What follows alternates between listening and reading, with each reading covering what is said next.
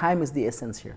So we want to share with you as soon as we know how to just win through this crisis. Two weeks ago, I started a crazy challenge with somebody I just met through the internet, Dr. Eric Lacoste. We challenge each other to make a difference, and then we say, why not write a book about it? The minute I said it, I started regretting it. I'm a man of my word. So is he. It's been two weeks. Can you imagine that by now you can find a book on Apple Books? Here it is 34,000 words. By the first chapter of this book, I wrote everything I had in mind. Then uh, I have to swim a little bit, and by halfway through the book, I had to provoke things in my life for this to happen. What do you have to gain from the aftermath?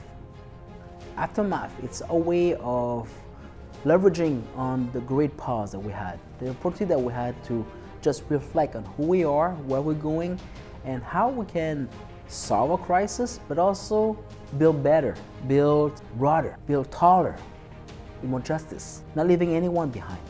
This is Dr. Eric's part. Because challenged me, I brought my best into this. I'm creative and I'm smart.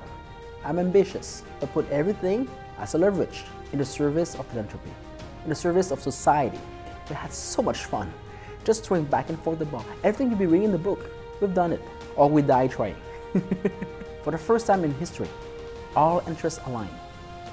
So within that spirit, we share with you our edges, our intelligence, mainly what we have found to go further within this crisis. The digital copy for the time of the crisis, for the time of the great pause, be free to be downloaded on Apple. Look for it, Aftermath, Business After COVID-19. Wednesday, April 22nd, you'll be hearing from Dr. Eric Lacoste himself. Our adventure, our journey to this book, what it make us do, how that happened, where we're going as a profession, as a society.